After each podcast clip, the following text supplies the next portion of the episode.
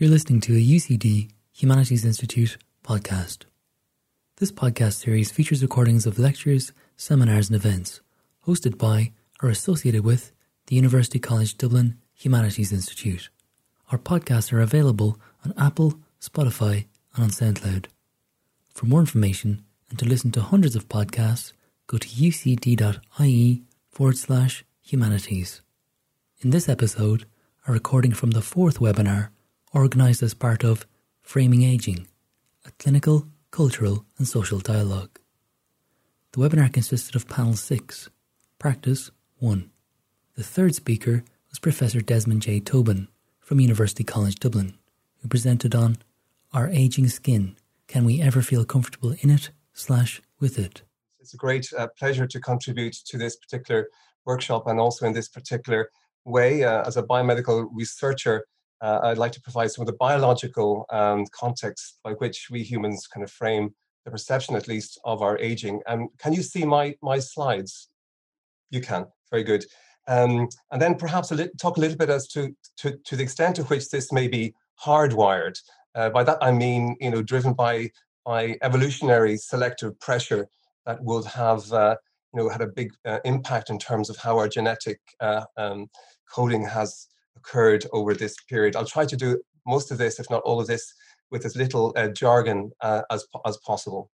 Um, keep an eye on this lady here uh, under the Time magazine banner. She'll appear later on in the presentation um, as, as well, if I can get these slides to move.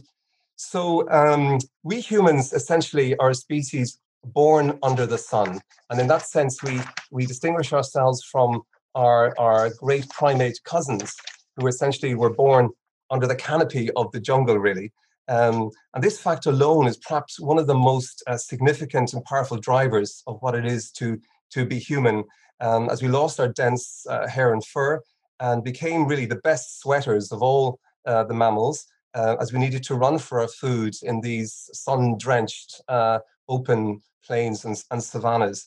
And as you can see from this uh, wonderful kind of palette of the human family um, here in this particular picture, uh, most kind of identified by the diversity in skin and and, and hair and, and also eye color, but also you know textures of of, of these uh, tissues as as well. This really underpins our different geographic ancestries, um, and the most kind of marked contribution uh, to this uh, geographic ancestry is geographic land latitude, and by that I mean um, where uh, humans uh, you know, uh, developed in the context of the highest UV dosages. And by that, I mean the highest uh, sunlight, uh, particularly uh, out and around um, the, the, the, um, the equator. And as human migrations moved away from the equator, um, there was a requirement uh, to uh, adopt a lighter skin pigmentation to maximize sunlight getting into the skin because that's our best way of making uh, vitamin D, and I'll talk briefly about that as well. Um, in this kind of little scheme here to the right, you can see uh, the impact of uh, incident solar radiation and how it interacts with the skin, and particularly um, the damage of uh, this UVR uh, to our DNA and leading to obviously the visible signs of changes of, of aging that we see here. And in this particular quite famous picture now, it's a truck driver uh, where you can see that the the window facing side of his face is significantly aged or extrinsically aged, photo aged, by comparison to the cabin uh, facing side of his face. So the external impact of the environment here has had a dramatic influence in the visual signs of aging and I guess the perception of that individual in terms of their age as well. Um, the other thing to mention here that we humans are absolutely obsessed with faces and of course our own faces. Uh, and this is perhaps uh, not surprising for a species that is really uh, intensely socially interactive uh, and the drivers that that, uh, the, the uh, social interaction drivers that that will have brought upon us. here are a few examples where um, how we are programmed really to see faces, even when there are no faces, um, but also to see the importance of faces in terms of, of, of emotional bonding as you can see there in that chimpanzee picture, and also our, our predilection to be mesmerized by, by faces and our perception of someone else's face. Um, unfortunately, of course, we can't help ourselves from from reacting differently to how we see faces as attractive or not. And um, this is often, again, uh, hardwired in terms of our nervous system and other systems. But unfortunately, of course, this significantly can influence you know, our decision making and other responses we have to how we look upon um, uh, you know, the face in particular, but, but the body also. And you can see in this particular picture, we have a range of, of different presentations here, but, but we all uh, react very individually um, to how we, we present, how we feel we should present ourselves in terms of the face to meet the faces that we meet. Um, now, obviously, most people would feel complimented if they were uh, told by somebody else that they looked younger uh, for their age than, than older for their age. So there is that fundamental, uh, inescapable, um, uh, you know, uh, quality for us all. Uh, and there's a good reason for this. Um, you know, the way we actually, there, the age of how we look, the way we look in terms of our age can give a very strong signal in terms of our health and, and indeed fecundity. More on that a little bit later. Um, we often hear that, that, that beauty is skin deep, um, but actually, we're also becoming increasingly uh, in tune with what is lying beneath the surface of the face as we understand that it becomes a proxy for, for other changes that are occurring uh, within, within our bodies.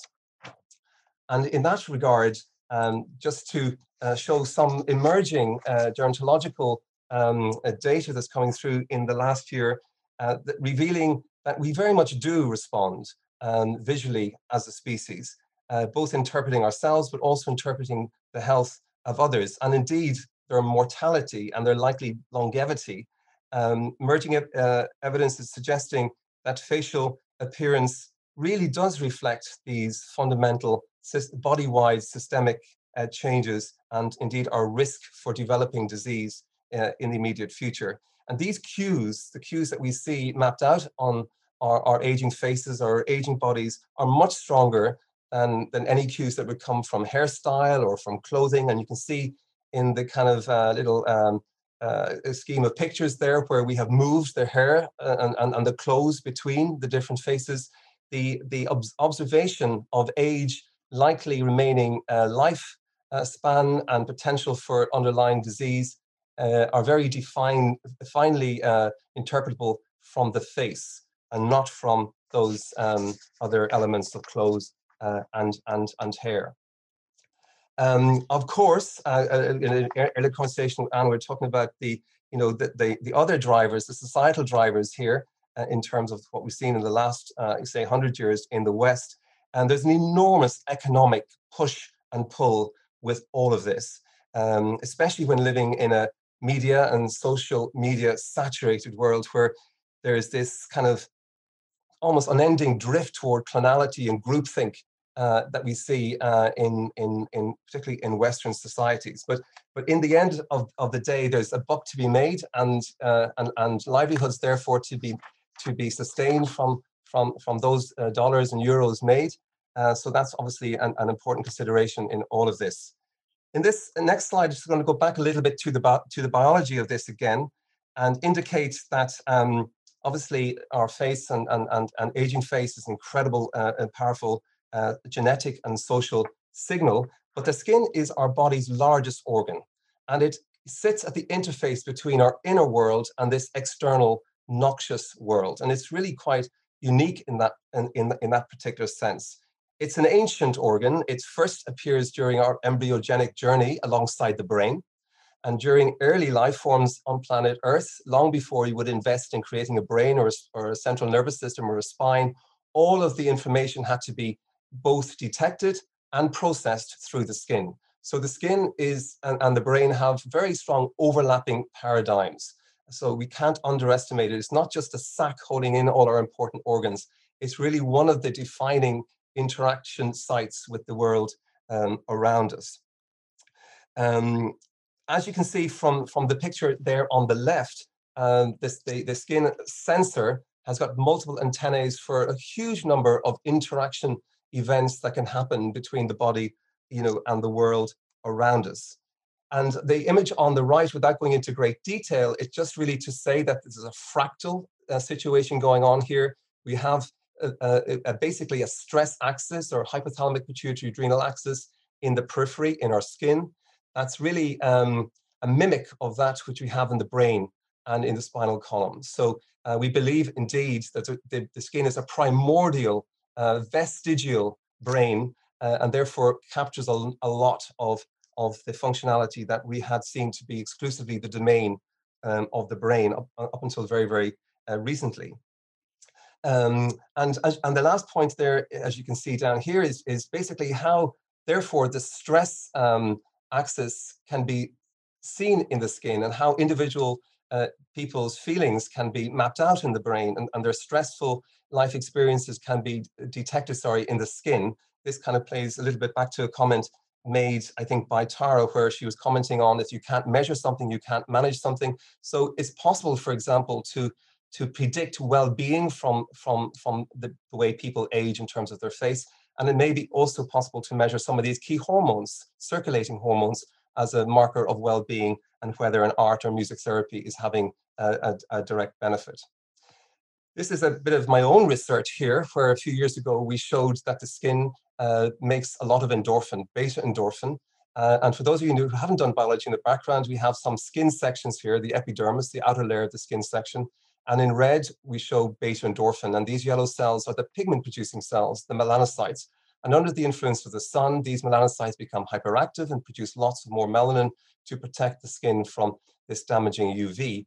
The skin also has uh, an opiate, uh, sorry, an opioid receptor, in this case, mu opiate receptor. So the skin is incredibly influenced by both this uh, beta endorphin uh, uh, synthesis, but also the receptor to respond to it. And indeed, if we throw beta endorphin on top of melanocytes in the lab, we can get them to make much more melanin, indeed, a tanning response, uh, for want of a better word. And uh, subsequent to this particular paper, a group in Harvard has actually shown that you can have mammals addicted to sunlight because of the impact it has on beta endorphin um, as a consequence of the stimulation through UV. But of course, we have, as this as the title says up here, the very much the downside of, of sunlight on our skin with age spots on the top, with melanoma as seen here, and this clearly addicted uh, a person here who has allowed their skin to change in this very dramatic way through this constant exposure uh, to the sun. So there's a very, very uh, interesting relationship between um, the uh, interaction with an aging stimulus like UV and a well-being stimulus like uh, beta endorphin. Indeed, sunlight is the only WHO um, ent uh, the only entity on the WHO carcinogen list that is good for you. All of the other things on the WHO carcinogen list are bad for you, but UV light actually has this Janus-faced interaction. And of course, it's because we evolved under the sun. Now, this is really a reflection of where the skin can really start to pick up um, a lot of how you you feel as a person and how you're coping with with your life and with your life uh, trajectory. And here we see a woman um, who shows a very dramatic change in both texture and color of her of her hair uh, that coincided with a very very uh, psycho psychologically stressful period with the death of her husband during during wartime. And it again shows you this brain skin axis that's incredibly important in terms of how we map our lives through our skin and through particularly our aging or stressed skin.